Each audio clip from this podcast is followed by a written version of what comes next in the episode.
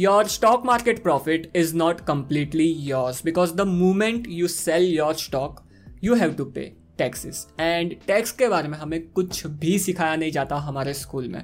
And that is why I thought कि इस episode में मुझे आप सबके साथ टैक्स लाइबिलिटीज जो रहती है जो आप स्टॉक मार्केट में प्रॉफिट या फिर अगर आप लॉस भी करते हो तो उस लॉस को भी आप कैरी फॉरवर्ड कर सकते हो एंड उसका आप बेनिफिट उठा सकते हो आने वाले बहुत सारे सालों के लिए.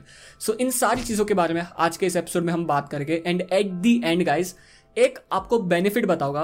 जो बेनिफिट को अगर आप आपके फेवर में यूज़ करते हो टैक्स के रिलेटेड है ये एंड उस बेनिफिट को अगर आप आपके फेवर में यूज़ करते हो तो आप सीरियसली अपने पैसों को बहुत ही ज़्यादा प्रोपोर्शनेट में ग्रो कर सकते हो। Because of this very simple and very common thing जो बहुत ही ज़्यादा कॉमन है बट हम सबको नहीं पता है। So make sure to be with me till the end so all this things we are gonna discuss in this particular episode so everything in this episode let's get started. Hey guys, my name is Pratik. I hope you are doing well. And when it comes to stock market profit, हमें तीन type के gain हो सकते हैं. The first one is long term capital gain the second one is short term capital gain and the third one is speculative gains and beat long term beat short term and beat speculative इन तीनों type की income के जो tax liabilities है वो अलग अलग है. And that is why first हम स्टार्ट करते हैं long term capital gain tax and long term capital gain tax हमारे देश में है टेन परसेंट का. Now there are two things long term का मतलब क्या?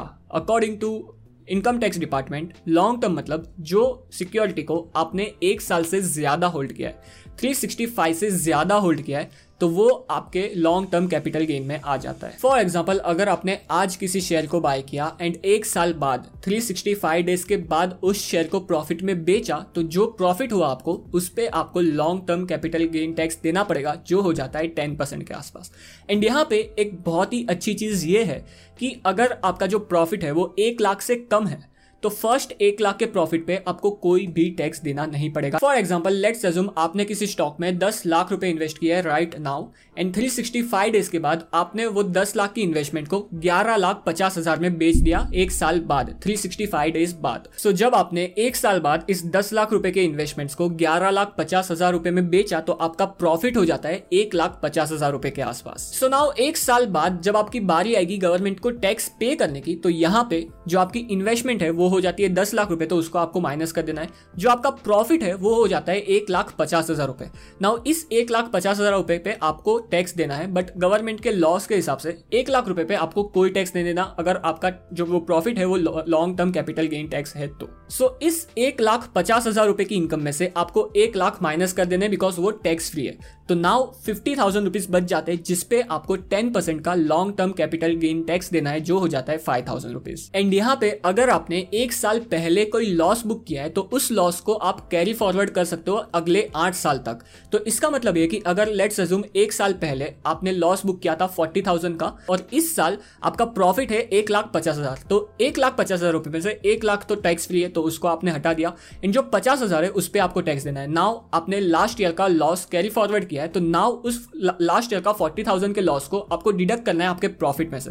तो नाउ फिफ्टी थाउज़ेंड में से अगर आप फोर्टी थाउज़ेंड जो लास्ट ईयर का लॉस है, उसको डिडक्ट करते हो तो आपका नेट नेट टैक्सेबल इनकम बन जाता है दस हज़ार रुपए। इसके ऊपर आपको टेन परसेंट का long term capital gain tax देना है। नाउ ये हो जाता है long term capital gain tax के बारे में। Now moving ahead to the short term capital gain tax now short term की डेफिनेशन क्या है, वो हम समझ लेते हैं। शॉर्ट टर्म की डेफिनेशन ये है कि अकॉर्डिंग टू गवर्नमेंट अगर आपने आज किसी शेयर में इन्वेस्ट किया और उस शेयर को आपने एक साल पहले 365 डेज़ के पहले बेच दिया तो वो आपकी जो इन्वेस्टमेंट है, वो हो जाएगी शॉर्ट टर्म इन्वेस्टमेंट एंड यहाँ पे आपको 15 परसेंट का short term capital gain tax देना पड़ेगा. नाउ इसमें एक डिसएडवांटेज हम ये कह सकते हैं कि इसमें ऐसी कोई एक लाख की लिमिट नहीं है कि एक लाख के आसपास अगर आपका प्रॉफिट हुआ तो उस फ़र्स्ट एक लाख पे आपको कोई टैक्स देना देना जो लॉन्ग टर्म में होता था शॉर्ट टर्म में आपको जितना भी प्रॉफिट हुआ, उस प्रॉफिट पे आपको short term capital gain tax देना ही पड़ेगा. फॉर एग्ज़ाम्पल लेट्स एज्यूम आज किसी इन्वेस्टर ने एक लाख रुपए किसी स्टॉक में इन्वेस्ट किया और छह महीने बाद उस स्टॉक को पचास हज़ार रुपए के प्रॉफिट के साथ बेच दिया।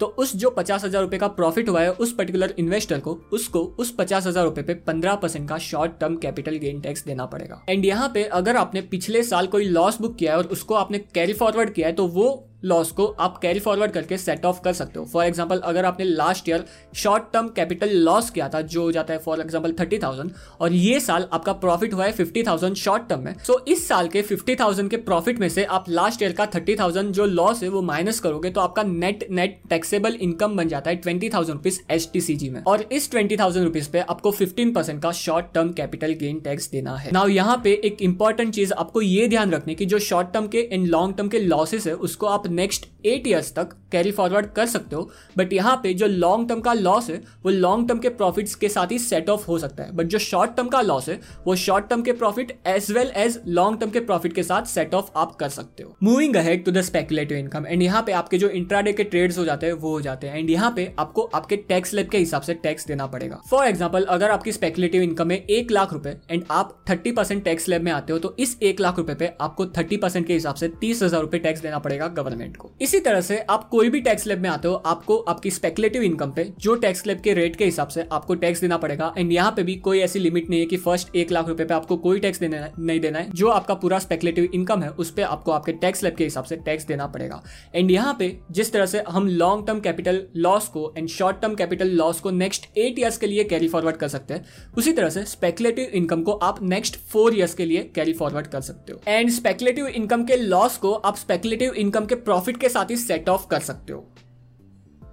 So these are the tax liabilities जो हम पे लगती है एज एन इन्वेस्टर एंड हमें दिल पे पत्थर लग के या फिर खुले दिल से ये टैक्स को देना ही पड़ेगा गवर्नमेंट को बिकॉज़ अगर आप नहीं दोगे तो गवर्नमेंट आपको ज़रूर पकड़ लेगी। बट यहाँ पे एक छोटा सा एडवांटेज लॉन्ग टर्म इन्वेस्टर्स के लिए हो जाता है, और इस छोटे से एडवांटेज को यूज़ करके आप अपनी वेल्थ को इनॉर्मसली ग्रो कर सकते हो। अगर मैं एक बहुत ही सिंपल से एग्ज़ाम्पल के साथ समझाऊं तो जब तक आप अपने प्रॉफिट को बुक नहीं करते, जब तक आप अपने प्रॉफिट को रियलाइज़ नहीं करते, आपको उस पर टैक्स नहीं देना होता। नाउ यहाँ पे लेट्स एज्यूम आपने एक स्टॉक में दस लाख रुपए इन्वेस्ट किए, और ये दस लाख का इन्वेस्टमेंट आपका नेक्स्ट ईयर बारह लाख हो गया बिकॉज़ वो स्टॉक आपको लॉन्ग टर्म में ट्वेंटी परसेंट के C A ji are return दे रहा है।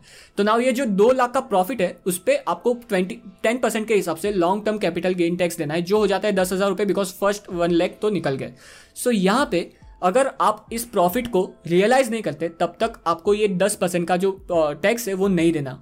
तो ये जो है, वो आप कैरी फॉरवर्ड कर सकते हो जब तक आप उस प्रॉफिट को रियलाइज़ नहीं करते। नाउ लेट्स अजूम आपने इस दस हज़ार रुपए को बचा दिए तो ये दस हज़ार रुपए भी आपके इन्वेस्टेड है और वो भी आपको रिटर्न जनरेट करके दे रहे लॉन्ग टर्म में। So now let's assume next year इस ट्वेल्व लेख के इन्वेस्टमेंट पे आपको और ट्वेंटी परसेंट के रिटर्न मिलते हैं। उसके बाद वो ट्वेंटी परसेंट के रिटर्न के साथ मिला के जो पूरा कॉर्पस हो जाता है, उस पर फिर से आपको ट्वेंटी परसेंट के रिटर्न मिलते हैं। और साल दर साल जब आप विदाउट पेइंग एनी टैक्स जो टैक्स का अमाउंट आपको गवर्नमेंट को देना है बिकॉज़ आप उसको रियलाइज़ नहीं कर रहे हो और आपके बैंक अकाउंट में नहीं ले रहे हो वो प्रॉफिट को, आप उस पैसों पे भी, जो जो प्रॉफिट पे आपको टैक्स देना है, वो टैक्स के पैसों को पैसों पे भी आप रिटर्न्स जनरेट कर रहे हो लॉन्ग टर्म में. एंड ट्रस्ट मी गाइज़ इस छोटे से एडवांटेज को अगर आप अपने फेवर में लॉन्ग टर्म के लिए यूज़ करते हो long term means fifteen twenty twenty five years के लिए यूज़ करते हो तो इस छोटे से एडवांटेज की मदद से आप अपनी वेल्थ को इनॉर्मसली ग्रो कर सकते हो because of compounding effect because literally and legally आप जो पैसा आपके टैक्स में जाने वाला था, उस पैसों पे भी आप राइट नाउ रिटर्न जनरेट कर रहे हो एंड जब आप बेचोगे उस स्टॉक को बहुत सालों के बाद,